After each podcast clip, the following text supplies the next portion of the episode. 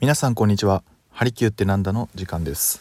この番組は東洋医学の針やお灸へのイメージや世界観をマイルドにお伝えしていく番組でございます。はいさあ始まりました。第2級ハリ第2回ハリキューってなんだ。まあね第1回があの7回再生ということで、まあ、とても驚きました。まあ、もちろんいい意味ですね。まさすがに第1回とか当分はまあ何も0回再生とか反応がないと思っていましたから、まあ、7回も再生されたっていうのは喜ばしいことでした。はい。で早速ですが今回のテーマいきたいと思います。針って何で刺すの？効くの？です。はい。まあ針っていうのが本当に効くかどうかっていうのはやはり気になるところですよね、まあ、今回は針の有効性について、まあ、マイルドに話していこうと思います。はい。針は効くのか？まあ、その疑問に対しての答えは聞きますっていうふうに回答できます。まあ、しかし、全ての針が有効ではないっていうところがやっぱミソなんですよね。はい。あの、全ての針って、針なんて全部同じじゃないのって、ね、思う方多いと思うんですけど、まあ、針という道具、針金っていうか道具ですね。道具自体は、まあ、変わらないんですけど、まあ、考え方、つまり治療する時の理論によって効果が変わってくるんです。では治療理論っていうのは何なんでしょうか、まあ、簡単に説明します。針治療の理論を大きく2つに分けると西洋医学的な治療と東洋医学的な治療この2つに分けることができます。西洋医学的な治療っていうのは筋肉や血管あと神経ですね。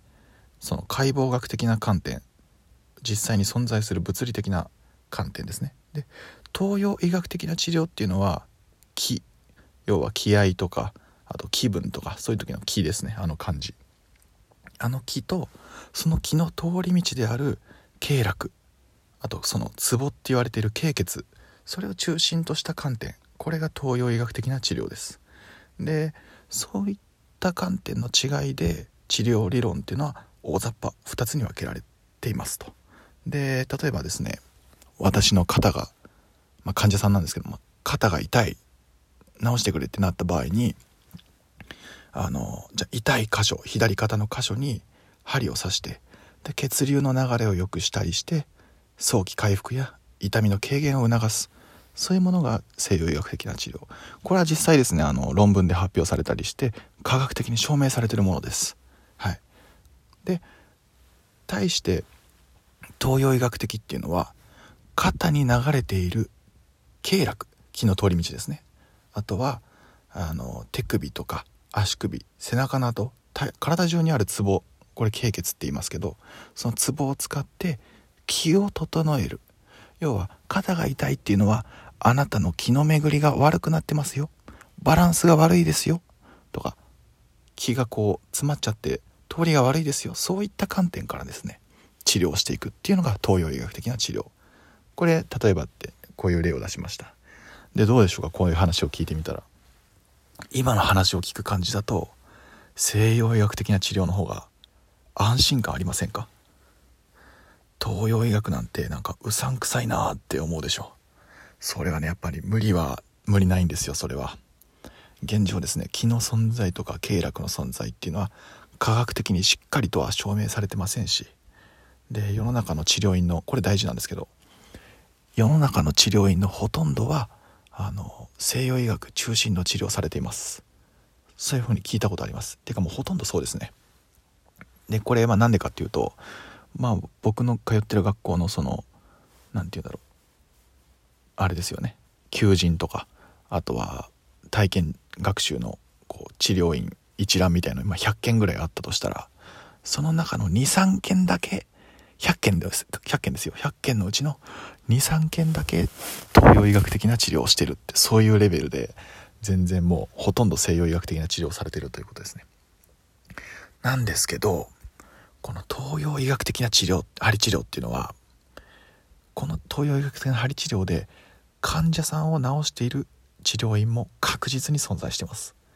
これ私の知ってる治療院さんもそうですし確実にあの東洋医学的な治療要は気を中心とした治療であの症状が治ったっていう症例はいくつも存在しています。おかしいですよね。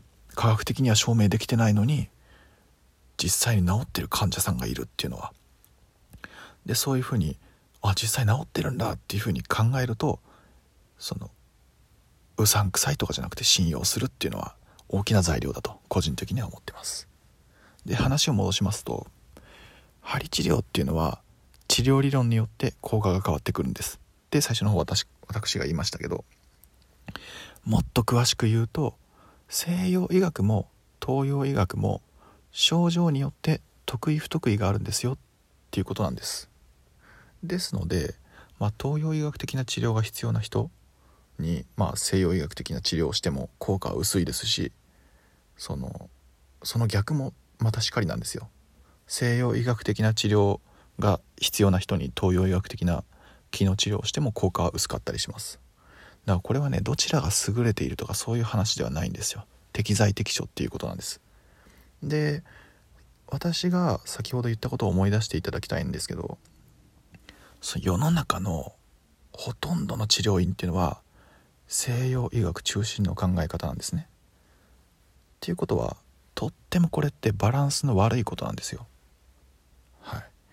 得意不得意で症状があるのに一方しか発達していないっていうのはもうダメダメな状態なんですね。これが今鍼灸業界の現状なんです。これ断言できます。で、まあ、その東洋医学的な治療が発達してないっていうのはまあ理由があるんですけどそれはまた別の回でお話ししたいと思います。はい。で結論です。針治療は効きます。これ断言できます。ですけど世の中で発揮されている針の力っていうのはほんの小さなもの。もうほんの一部でしかないもので本領発揮はしてないんです。東洋医学的な針っていうのは病院での治療が困難な症状頭痛とか高血圧とか動悸が治りませんとか要はずっとね長い間お薬を飲んでいく飲んでいってくださいとしか言えないようなそういった慢性的な症状に対しての効果っていうのはすごい期待できるんですよ。東洋医学的な針っていうのは、うん、大きな可能性があっていろんな症状を治せるかもしれないのにそのことを誰も知らないっていうのがすごいもったいない。それが今の現状なんです。まとめますと針は効きます。で世の中には東洋医学的な治療と西洋医学的な治療があります。でそれらには得意不得意があります。で世の中の治療院はほとんど西洋医学的な治療をしている。東洋医学的中心の治療をしているところは少ししかない。で東洋医学的な針は無限の可能性を秘めている。以上です。